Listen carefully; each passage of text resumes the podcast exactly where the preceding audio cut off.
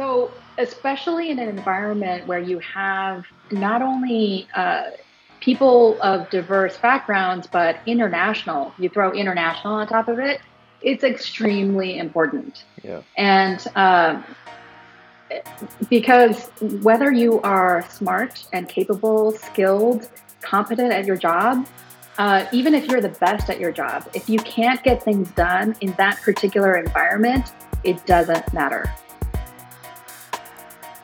Hey guys, welcome to Startup Hand Me Downs, the podcast that passes insights from founders and thought leaders down to the next generation.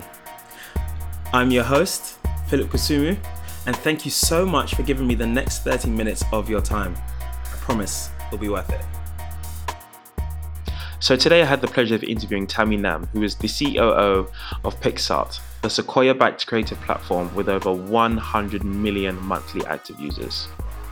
A lifetime tech and media industry veteran, Tammy oversees nearly all areas of PicsArt's business and operations, including its offices in the US and China.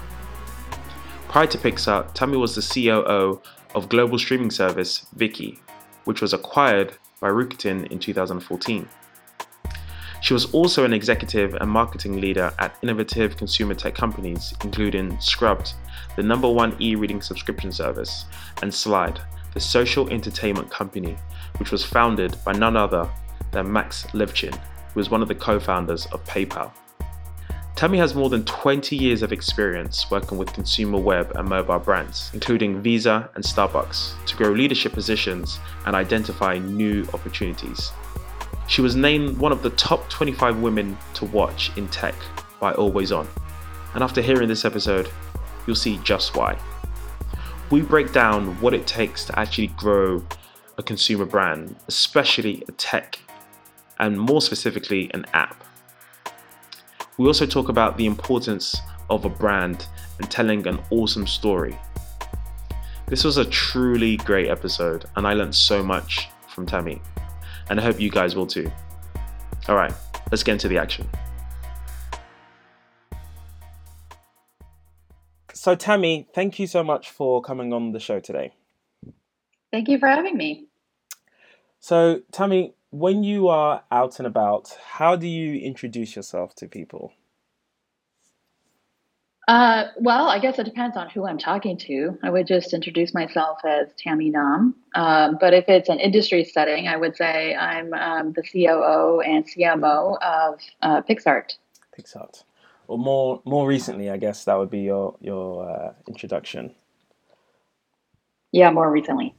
Cool. So before we get into, I guess, the work that you're doing at PicsArt and the, I guess, the the role they brought you in to do and to execute on, I'd like to talk a little bit about, I guess, early life. So you initially studied like journalism at Northwestern University, which is actually quite well known for producing some of the greatest reporters and journalists, right? So was that the route that you wanted to go down initially? Yeah, I actually uh, had the intent of being a writer. I wanted to be some kind of writer. Initially, I was thinking I want to write books, uh, fiction, etc. And I thought, you know what, I'm going to go down the path of becoming a journalist because that's sort of more of a, a practical application of my um, interest in writing. Little did I know that when I got into it, even back then, and when I graduated in 1995 um, the news business, even back then, was uh, experiencing a significant downturn. So the writing was on the wall even back then, especially in the area that I was focusing on, which was print journalism and Wow. newspapers. Wow. So it was clear very quickly that there was not going to be much of a future in that. So I decided to move back to California and San Francisco, and I fell into the tech industry. Luckily, at a time when it was just I think really starting to take off. Um, On the consumer side, there was a lot of core tech innovation prior to that, but the consumer tech was starting to take off, and I loved it right away. It was uh, very smart, very innovative, uh, very challenging. Um, so that's that's sort of how I uh, transitioned from the journalism world to to tech and startups. Right. But before you got into, I guess, becoming quite, you know, a veteran within the marketing space, you didn't initially start off doing marketing, did you? Um, no, I didn't. But what I realized though is that uh, what I realized very quickly is that a lot of the experiences in journalism are very applicable to marketing. Uh, well, not only marketing, but in, in business in general and in life, which is at the core, it's about storytelling. Yeah. So, how can you tell your story in a way to your audience that's going to resonate and that's going to take whatever action you want them to take, whether it's you know buying something or changing a behavior or changing your perception, anything. At the core, it's it's about storytelling. Yeah, no, that, I, t- I totally agree. And we actually had someone on last week, Gaston, who was at Google for a number of years, and he literally spoke about the same thing. It's all about telling the story. And we're going to get into, right. I guess, that as well. So then you get into tech, you start doing um, various roles, and then when did you know that marketing was the thing? I think um, I knew right away, but you know what? Marketing, the role of marketing has evolved quite a bit since I started in tech and startups, which was around 1995. Uh, back then, because the industry was just really starting to evolve and move into more of this consumer space, uh, was still, it, it is today, still dominated by, I would say, engineers and people with more of a um, engineering kind of product focused background. But back then, marketing really was um, like almost like a four letter word within startups. So there wasn't a lot of perception of value of marketing mm. um, then and at, versus today where because the industry has matured quite a bit you you have to figure out ways to stand out from your competitors from just all the noise out there so marketing is critically important back then though i think um, the, the the industry was just trying to figure out what is marketing. So it was it was very different. Um, but regardless, it was a challenge, and um, I knew that whether it was marketing or eventually whether it was operations, I knew that I wanted to stay in tech yeah. uh, and in Silicon Valley in general, just because of how smart everyone is and how fast moving and how um, dynamic the whole space is. Yeah. So talk to me about your time at um, Principia. Am I saying it right? Principia Group.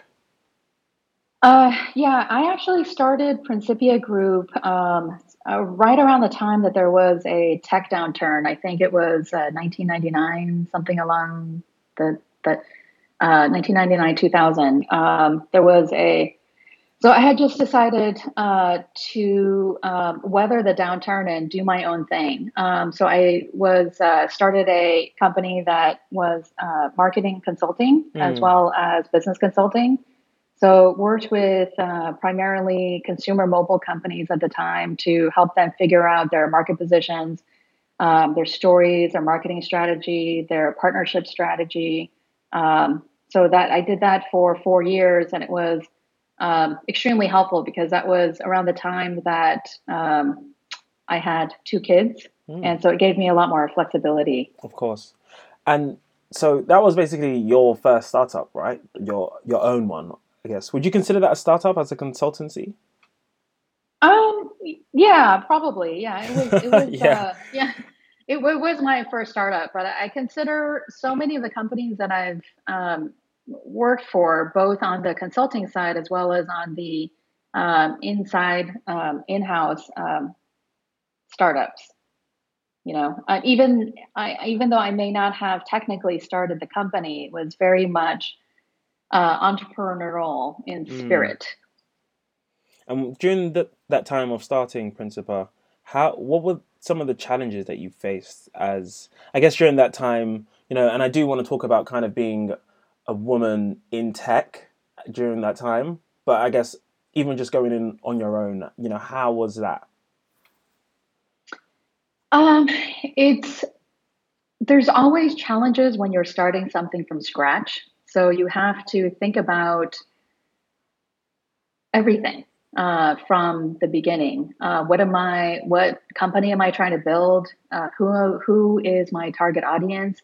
How do I package the product or service in a way that will resonate? Um, how do you manage the business from a financial perspective so that you can not only uh, pay yourself, but pay other people who work for you. Mm. Um, how do you sustain that model? Um, you know, how do you develop that kind of that word of mouth engine? Um, or are there other marketing tactics? It just it's it's everything. So yes, I mean, I, it's very much of a startup in that respect that you have to start from scratch and you have to look at everything from a holistic point of view. So then, when you went from doing your consultancy, you kind of like, okay, I think I'm ready to go and get, you know, go somewhere else now. And is that how you partnered with um, Slide? Um, yeah, so I was coming out of uh, wrapping up Principia, and I was introduced to Slide and Max Levchin. Uh, Max Levchin, who's the co-founder of PayPal. Perfect, yeah. Uh, back then, and uh, went back, wanted to go back in house, and um, I really love Slide because not only because of Max Levchin, who's incredibly dynamic and he's just such a smart guy, um, and so you know already had a um, a reputation even you know before he started Slide. Yeah. Um, so it was a really great opportunity to get back in and working for someone like Max. I mean, yeah, Mark, Max. I think he just everything he starts, he sells to Google. I feel. Um, he, I mean, he sold so many companies. It's bizarre. Um, yeah. But uh, yeah, no, that must have been an incredible kind of opportunity to work with someone of Max's pedigree. So, what was kind of the first thing you done when you joined as marketing director there? Um, uh, the first thing, hmm. I think it's it really goes back to that market positioning and that story. What are you trying to tell uh, the market, and who are you trying to um, influence? Uh, so, so much of the marketing, communications, PR functions um, are about helping companies figure that piece out. Because even though you have so many smart people all in one place. Um, a lot of them are so product focused and uh, so feature focused and so focused on uh, beating the competition or whatever else kind of testosterone driven kind of objective there is. Yeah. Um, they kind of forget that at the core, you really have to figure out. I mean, what kind of company are you, and uh, what are you trying to uh, to do, and what what what kind of market is there?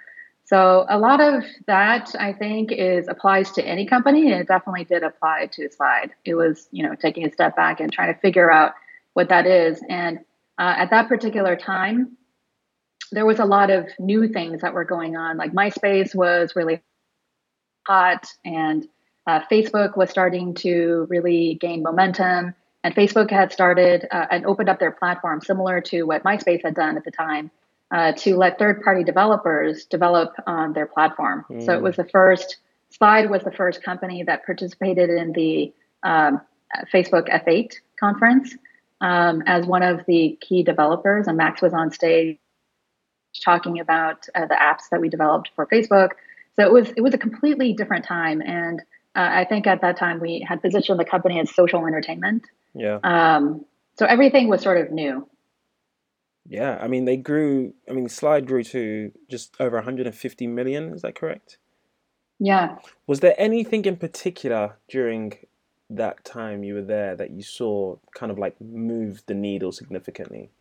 I mean, with social apps or social products, you know, it usually is some kind of, I guess, some viral coefficient or something that just takes it off. Do you know what that was for Slide?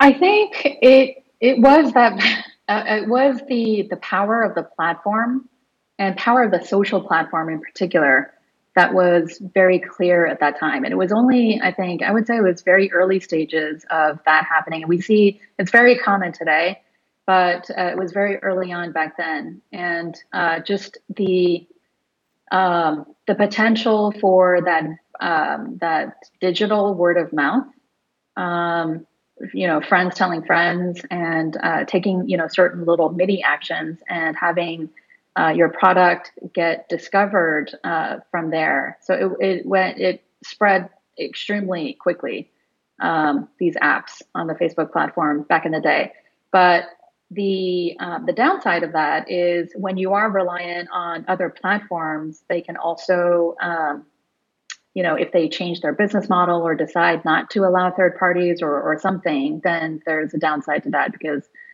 you know, suddenly if you're too reliant on that, it could uh, completely um, have a negative impact on your business overnight. Yeah, and we see that we see Facebook being responsible for that every other day. exactly. I mean, they exactly. just change the algorithm and publishers are dead. Um, yep. It's it's horrible. So, I guess so. Slide. Do you feel like Slide managed to miss that by not being dependent, or was there still an element of dependency on any one platform? I think it was too dependent, and um, ultimately, I think the the outcome was uh, less than what um, less than what we had expected um, at the time, and definitely from the beginning. Um, but again, it was very early stages of this social media um, apps growth, and uh, we just, I mean, no one knew what was going to happen. Mm. so yeah, I do think it was uh, too dependent at the time. And was there focus on revenue at the company, or was it more?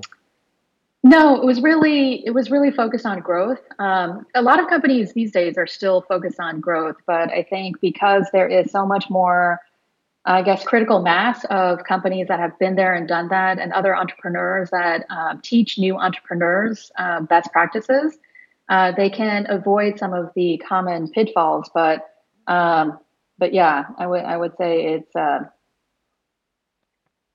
you know it, it definitely has its challenges. Yeah, for sure. And so then when Slide was acquired by Google, you went off and um, joined Scribd. Yeah. What does Scribd mm-hmm. do? When I joined, Scribd was a document upload and sharing site. So you would upload your college thesis or um, an essay that you wanted to write, and it was uh, um, shared. And there was a community of people who who wanted to share and download and, and write their own. Um, it was very innovative at the time because the the technology didn't really exist to upload, I guess, uh, primarily PDF content uh, at the time and other Word documents and have it be discovered and shareable in a massive kind of way. But because the the technology was so good, both on the SEO side as well as the HTML5 side, and that was also early days of HTML5. Mm. Um, Scribd was able to amass an audience of more than 90 million MAUs uh, fairly quickly. Wow. Um, the company has since pivoted to becoming more of a um, an e-reader. Um, so it was starting that process when I was there. Um, so, sorry, not an e-reader. Uh, it's more of a, an e-reading app. So you can read ebooks, um, you can listen to audiobooks, you can uh, read documents, and also upload and share documents uh, news magazines. It's basically just a um, digital reading app. Hmm. So it's like a, a Kindle. it's it's like a Kindle, but without the device, and you can right. read on pretty much, um, I think, pretty much any any device. But uh, it's more of uh, the content um, versus the um, hardware. Right, and so with Scribd, you said SEO played a, a big role in terms of how they acquired users.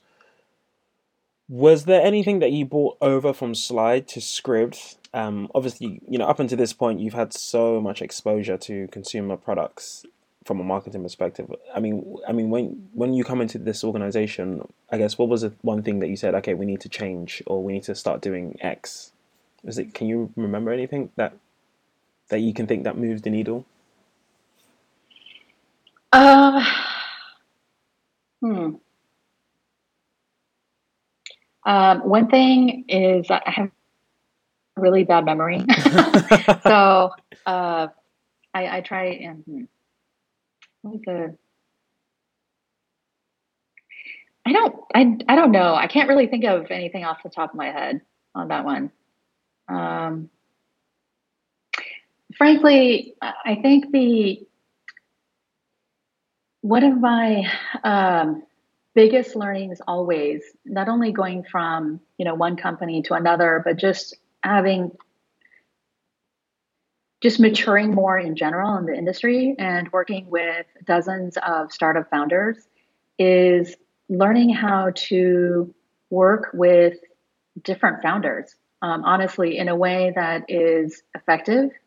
Um, and I think that's that's one of the hidden kind of requirements and uh, talents that are required to be successful mm. um, in a startup. Is um, how do you navigate the um, um, the different personalities and and working with different founders yeah in a way that you know gets gets the job done yeah that's so interesting so you think that's i mean yeah it makes a lot of sense in terms of each founder has its have their own kind of narcissistic way if you will of doing certain things and they have this kind of belief so it's all about adapting to them do you find that that can be difficult at times because you you come in with your own kind of I guess, formula and approach to certain things. Do you find there's a lot of friction sometimes with some of the things you want to bring into organization? Um, yes, definitely. I mean, when I first met Trip Adler, the founder of Scribd, he was 22 years old. So, um, and I was already, mm, I don't know, I want to say 40. Um, so I had had a lot of professional experience, and yeah. Trip had none. So yeah. that's that's also not uncommon. Uh, so you not only have a lot of uh, professional experience in the the job function that you were hired to to oversee, but you also have just a lot more life experience in general. So you find that um, a lot of your job is not only in the job of uh, marketing or operations or whatever it is, but it's also um, hand holding the CEO in a lot of ways and mm. teaching um, them about um, just things that have maybe nothing to do with the job itself. So, for instance, um, I remember in the early days of Scribd, I took Trip shopping and we went to Saks and I helped him pick out a outfit that was much better suited for him and he, you know, formally was, you know, prior to that, he was dressing very sloppily, and he just like he's he's a good looking guy, and I'm like, Trip, uh, okay, we need to do better than this. You're a spokesperson, you're great, and you're going to be out there, and you need to kind of look the part. So that is, I, I feel like it was kind of a big turning point for him in a lot of ways. So yeah, that's the those are the other things that you wind up doing in a startup, especially with very young founders that are kind of unexpected. Yeah, I mean, it, it, that's definitely not in the CMO uh, job description, is it? no. That's so funny. And but so, you do what you got to do. You do what you got to do. No. Yeah. And then, so obviously, then you moved into. Uh, is it Viki? Am I pronouncing it right? Yes. Viki. So Viki, another kind of consumer-facing product with millions of users. Um, how did that role come about? That was also a introduction from an advisor company at Viki at the time. Um, and Razmig, the founder of Viki, he wanted to, uh, he needed a, a, a, COO, CMO to help him uh, just partner with him to operate the business and um, take over the definitely the marketing function, the community development function, because Viki is a video streaming company, sort of like a, a global version of a Hulu. Yeah. Uh, so international you know streaming content uh, but the, their model is having their community of viewers that um, that subtitle the content in dozens of languages so that you can kind of like spread spread the availability and access of the content you know worldwide so um, yeah so I, I, was very intrigued by Viki because of the international footprint and because it was video mm. um, and at that time, video was uh, really starting to take off in kind of different ways. Um, and this was kind of a unique way to um, to approach uh, video, long form, uh, professionally produced. But there was a lot of other uh, video types on the site too. So yeah, that's that's why I was kind of drawn to to Viki. Yeah, no, that's good. And as a CMO and a COO, I mean, those are two very big roles. How did you yeah. find the balance between the two? I think in a startup, um, it, it's just par for the course that you do, you wear multiple different hats. That's what founders do all the time. They yeah. wear um, many, many hats. And at various stages of the company, you focus on different aspects of the business. So I was very much used to that. Um, and one success in one area leads to success in another area. And I would say that if the company is not operating properly, if the company is not communicating and executing properly, then nothing else matters. So if you are in charge of the marketing function, if the other things are not, you know, in place, then then it, it really doesn't matter what you do. So uh, in, in, reality, it was actually really good that um, both at um, at Viki and at at uh, PicsArt now, um, I oversee both functions. So because I have more direct control over um, fixing things, uh, for mm. lack of a better word, yeah, to to work better. No, no, I, I totally see. And um, obviously, you led the company to acquisition, and I think, you know, at that time, was that the best solution at the time? Was that the best, um, I guess, avenue to take the company down? Um, you know, I think the the Viki was acquired by Rakuten, which is a um, um, e-commerce giant in Japan. Yeah. Uh, but a lot of people don't know that Rakuten has owns dozens of independently owned subsidiaries around the world, and uh, that's in multiple different businesses. Uh, one of the core areas of focus for Rakuten at the time was in content. Mm. So, um, and and uh, so Viki was kind of an interesting part of their strategy to help make content go global. Um, and I think because Viki was such an international company and so much of the content was from Asia, there was a, and, and also uh, Razmig as a, uh, not a typical, I guess, stereotypical uh, American founder. He's very international minded. The team was very international. So I think the culture fit with Rakuten at the time was really good and it made a lot of sense. So as as in anything, whether you are hiring for uh, an employee or an executive or considering an, an acquisition or M and A, culture fit matters so much, and that determines um, everything in in some cases. So. Uh, culture fit for for me and for Razmig, the founder at the time, was uh, was a big consideration. Interesting. Sometimes I um, I don't know. I don't know if I like the term culture fit. I mean, obviously now you know diversity in tech is such a huge debate that's being had, and it's about time. Do you find that culture fit can sometimes, I guess, with your experience as well as being a non-white male, um, non not even a non-white full stop as as a woman, do you do you find that culture fit can sometimes hinder or stand in the way of hiring great people? And, um, and, and who determines what the culture is? Yeah, that's true. So I think that um, at the end of the day, probably it, it trickles from the top down. So you're the founder, CEO, executive team, it trickles down from there. So there is a basis of a culture at any company, no matter how big or small you are. Uh, but I do think it is extremely important. And the reason why I think it's even more important now than I did back then is because I have experience with two companies in a row that were started by non American founders.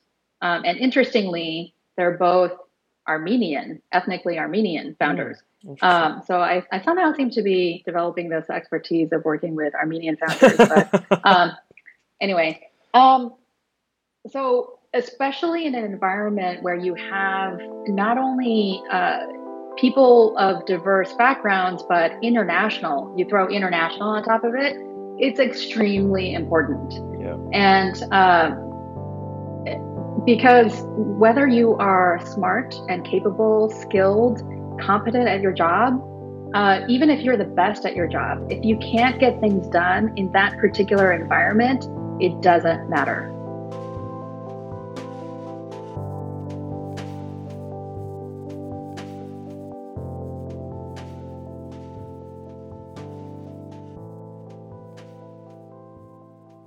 No, that's no. why culture fit is so important. Yeah, no, that, that's that's so true. I, I want to switch gears a little bit now, uh, Tammy, and, and talk a bit more in a general sense in terms of startups. So, you have a number of years working in consumer facing products. So, is there a formula or is there kind of like I guess, key or core competencies um, or core attributions, if you will, that go into creating a viral social product? And if they are, what are they? Um, I think at, at the core um, is if you have a great product market fit, um, then the rest is relatively easy. Um, one of the reasons why I was particularly interested in PicsArt is because PicsArt has grown to more than 100 million um, users uh, monthly organically, purely organically. Um, and what that means is essentially there's a great product market fit. It means that there are users who really like and value the service at fundamentally. Yeah. Um, and surprisingly, or maybe not surprisingly, because you've been around and have seen uh, the evolution of, of different startups, that that is actually not very common, especially at the scale when you get to you know 100 million plus at that scale. It's it's not it's it's uncommon. Yeah. So I think at the core, if you do have a great product market fit, that's a really really great starting point. Um, that also gives you probably what a lot of companies envy, which is that viral distribution, that viral potential. Yeah. Uh, so if if you can take that really great product that people love and figure out, you know, what is that. Um, so um, that just kind of like leads to the the viral word of mouth because if someone likes a product, then they will tell their friends. Um, offline and these days it's amplified online because of social, social media. So there's that. And then, uh, but because the cycles of business are so short these days, um, that you have to sort of, uh, in order to be competitive, you have to grow and compete in a matter of years rather than decades, where it used to be decades. Mm. You know, you build a company over decades, and now it's you have to prove yourself and you have to be sustainable over years and in some cases even months if you're looking at china for example um, so it's and then it's figuring out on top of that what is that growth engine viral is great but can you sustain yourself on that viral growth mm. it's does paid user acquisition make sense does uh, influencer marketing make sense does uh, you know uh, strategic partnerships so it's it's evaluating what makes sense for your particular phase of growth and uh, and for your particular product at that at that moment. No, yeah, I, I totally agree with that. And with regards to PicsArt growing to 100 million, which is an insane number organically, what does organically mean in this case? Because I've heard some founders say things were organic and then it turns out they you know invested heavily in a really good SEO team so the company grew organically but ultimately it was SEO um, and some people can't do that, or some people don't know to do that. So, was organic is organic in this situation? We put something out and people loved it. I would say organic is non-paid. So whatever it is that you're doing with the product, whether it's just the core product itself, or I wouldn't even include SEO in there. I mean, every company these days, I mean, you have to be SEO. That's that's SEO, ASO. It's that's pretty basic. Yeah. Um, but I would say it's it's non-paid, meaning, I mean, in the case of PicsArt, it grew, um, I would say, in large part because um, the product itself is uh, exists in a moment of time that is it's, it's, a great timing, first of all, and secondly, it's a really um, great innovative product, and it's um, obviously serving a market need. But with regard to the timing part, I would say, I mean, increasingly millennials, Gen Z, they are communicating very visually. Uh, so the the future of communication, well, actually the origin of communication, it's visual. Um, so it's kind of you know coming back to that. I mean, I have a 14 and 15 year old kids, and they communicate by photos and stickers and memes and and videos. Um, they're they're very rarely typing words. Yeah. Um, so this this is so PicsArt is sort of at the center of all of that happening. I mean, it's it's another reason why obviously Instagram is uh, huge and and growing very quickly right now. It's it's just this this visual medium. Yeah, no, I, I totally agree. And I, when I see, you know, I think video has has moved that a bit forward as well, and we're going to be moving away, I guess, from images soon to more videos, and gifs yeah. and, and short mm-hmm. clips.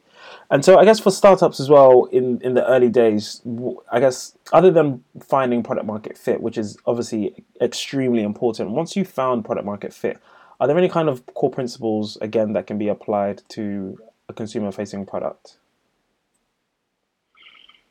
Um, core principles, can you give me a can you give me an example or so I don't know.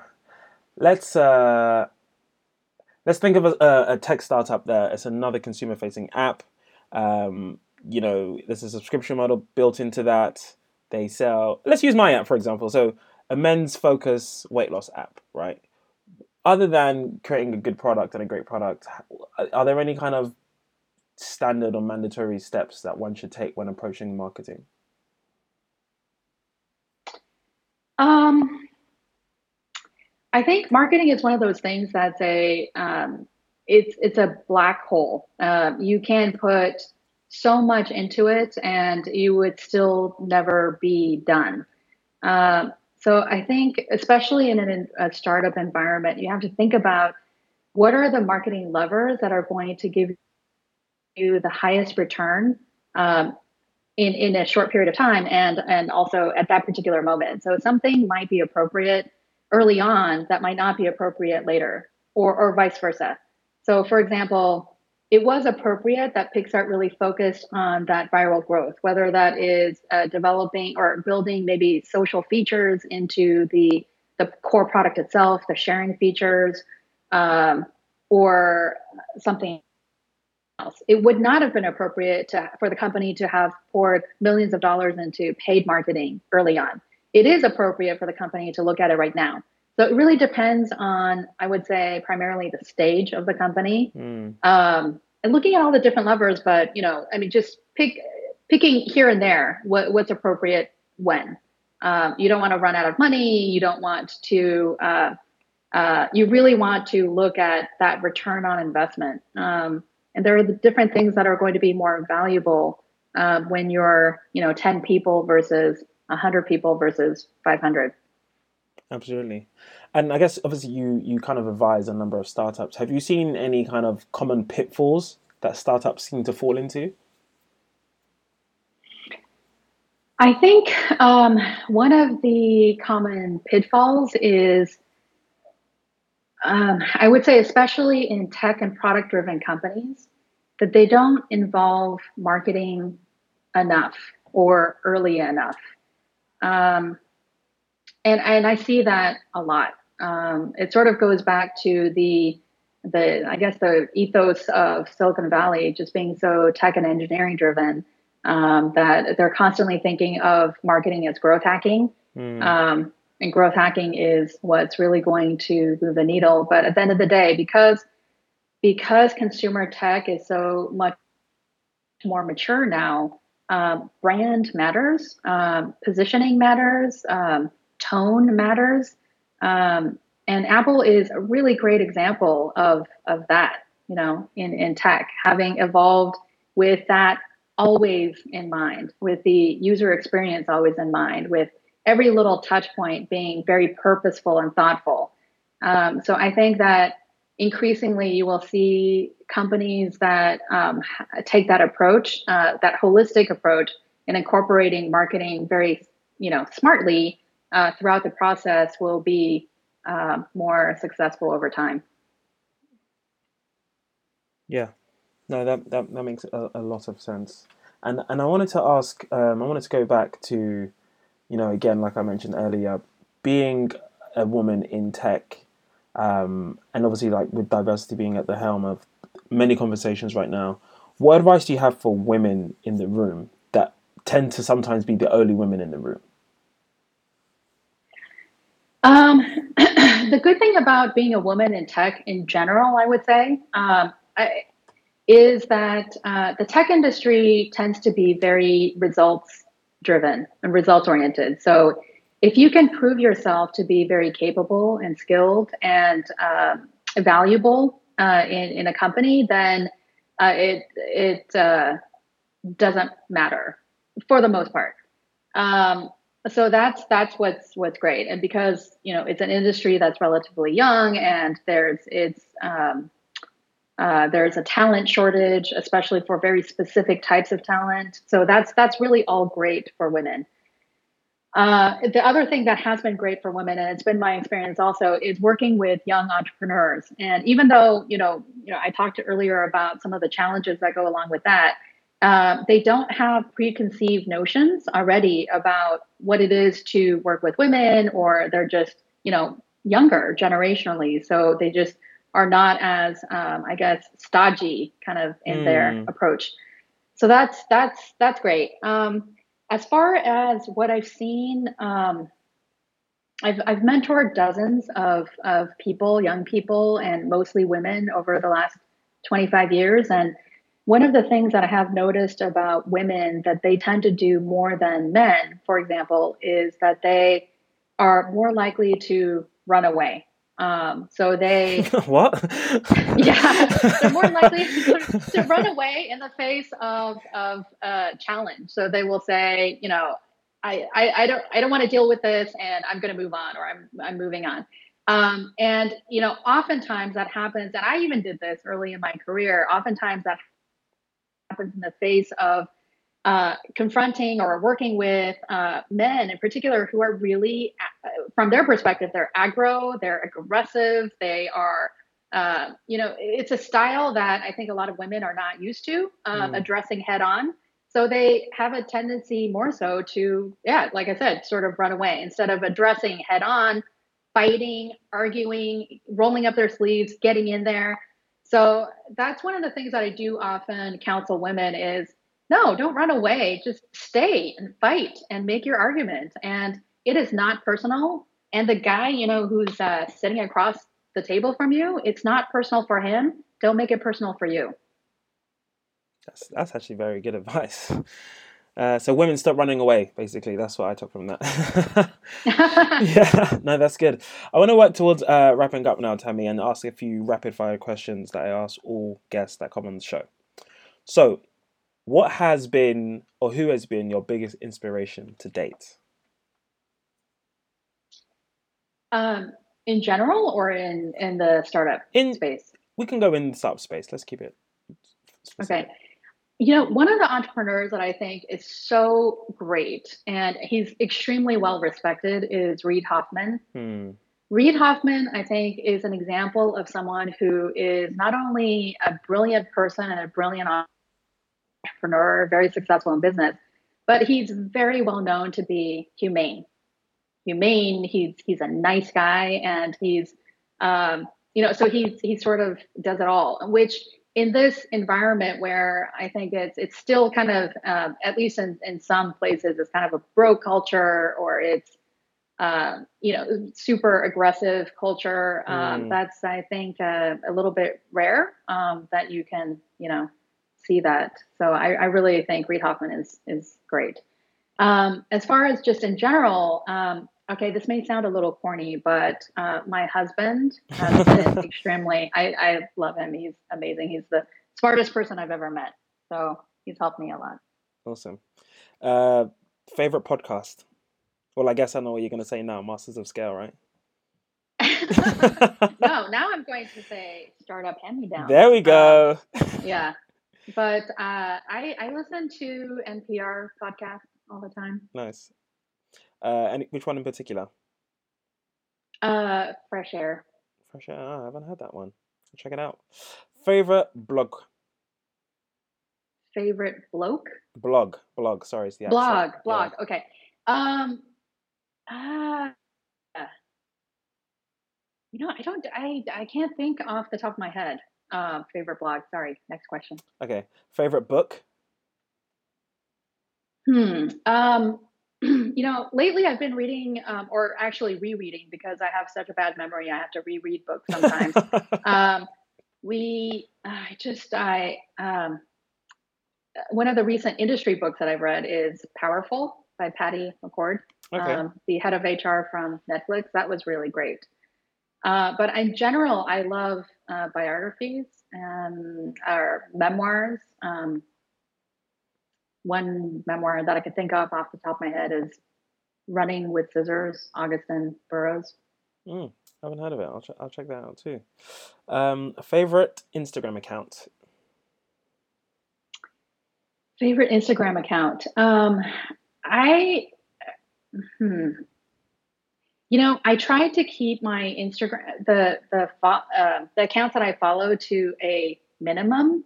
Um, I actually so maybe this is a little mm, maybe controversial considering the space I'm in, but I deleted my Facebook account. What? Um, yeah, I know, I know. Oh wow.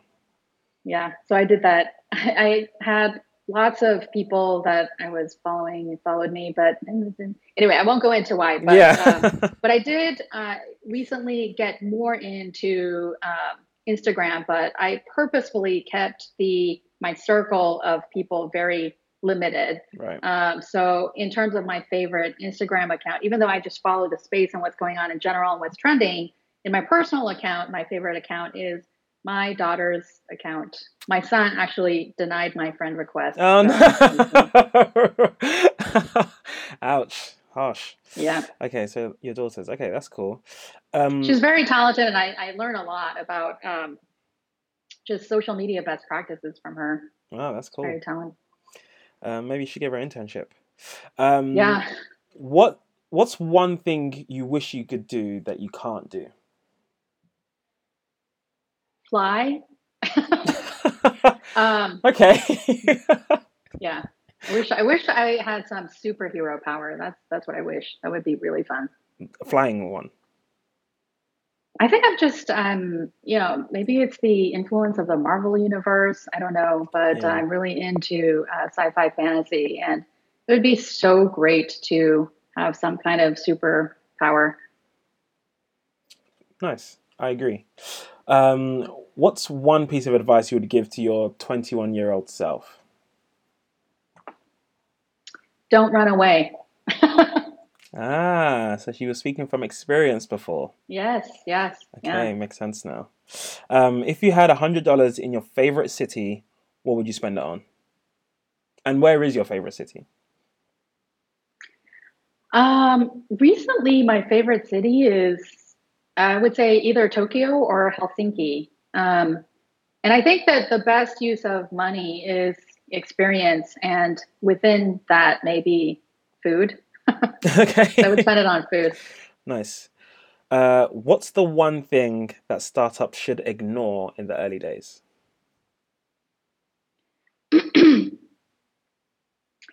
um, I think what what makes a really great entrepreneur is a uh, someone who can and listen to because listen to all the things that you should do and what you shouldn't do and figure out kind of what is what is really the right thing to do within that that environment. Because you constantly have people saying i would say mostly don't you know the the don't do people. There's a lot of that. Yeah. So um, it's don't listen to the don't do people. Awesome. And finally um, with I know you, you know, with Picsart, you're now the COO of Picsart, um, and they just released some, you know, incredible news about the new labs that you guys are opening in, in Moscow. So, what's your mm-hmm. vision for the company as you know the new CEO there? Um, I think, as I mentioned before, I really do believe that the the future, origin, everything about communication is is really visual. So I think that there's huge opportunity with a company like Picsart. So it really depends right now on what are the directions that we choose to go because as in any company with limited resources, both people, revenue, et cetera, or at least you don't you want to be smart about it. Uh, you have to pick your battles. Um, and uh, because I do think that Picsart has so much more potential than even the 100 million plus users that we have now, um, what are those battles that we're going to choose? And so we're actually in the process right now of of um, making those decisions for our next phase of growth. Awesome. And you, what, what what does the next phase of growth look like? I mean, you guys have raised quite a lot of money, uh, forty five million. The last time I checked. Mm-hmm. Um, mm-hmm. What does that look like going forward? I think that the next phase of growth um, is purposeful. It's it's growing in the regions and among the audiences that are going to be most impactful. It is proving our revenue model uh, subscription. We just recently launched, and that's growing. The the growth rate on on subscription side is um, looking really positive. It's how do we exponentially grow from here in a intentional kind of manner. Um, so it's um, you know how, how do we not stop at 100 million and how do we go to you know 200 million or 300 million um, and develop a product that is going to be uh, lasting and purposeful and um, bring more, I guess, peace and levity to the world that right now is kind of struggling. I just read recently a stock market headline that said stock, stock market going, you know, the Dow Jones uh, plummeting because everyone is afraid of something, which I thought that was a really great headline because it sort of encapsulates what's going on right now in the world and people there's a lot of fear and, and unknown and negativity. And the great thing about PicsArt is that it's it's about exactly the opposite. No, that's that's awesome. Tammy, thank you so much for coming on the show. It's been a pleasure speaking with you. Um, if people want to find you, if you want to be found, uh, where can they reach you?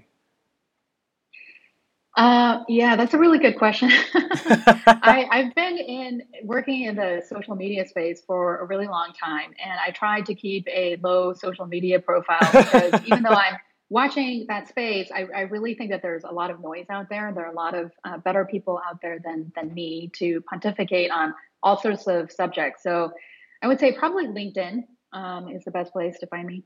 Okay, cool, awesome. Thank you so much for coming on the show. Thanks so much.